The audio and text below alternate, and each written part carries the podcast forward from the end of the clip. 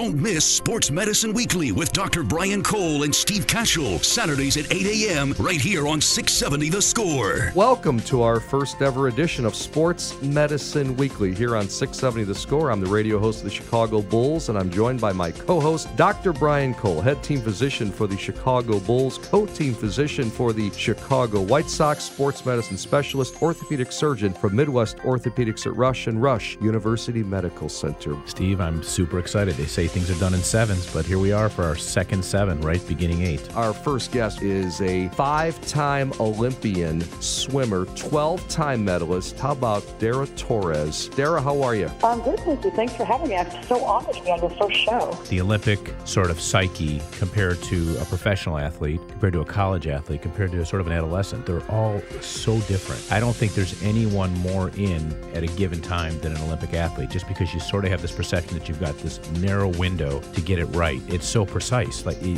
it, it could change on a dime. It could change change with a breath, a, a lapse in concentration. I mean, it, it's just that's what I think is so captivating about it. What's in your life now that fills that bucket? You had that enormous, emotionally, physically gratifying bucket, training all the time, the attention, all of that stuff. What is it now in your life that sort of is equivalent? A lot of Olympic athletes really go through like a depression after they're done doing something like that and training their whole life for a sport because that's all they're used to. That's all they know. And then they get done. And look, the media picks who they want their Olympic darlings to be and who they're going to focus on. And so maybe some athletes have something in their head that they thought, well, you know, if I win a gold medal, maybe I could be on the cover of Wheaties or do this, this, and this. And it's just not how that works. When I'm sitting there at the Olympic Games in 2008 and I'm getting ready to swim my final, uh, in the 53. So I'm looking around at young kids in the room, and you know, here I am, 41, and the youngest one is like this 15 year old freckle-faced Australian in there. I'm thinking, oh my God, like, they think this is like the most important thing they're ever going to do in their lives.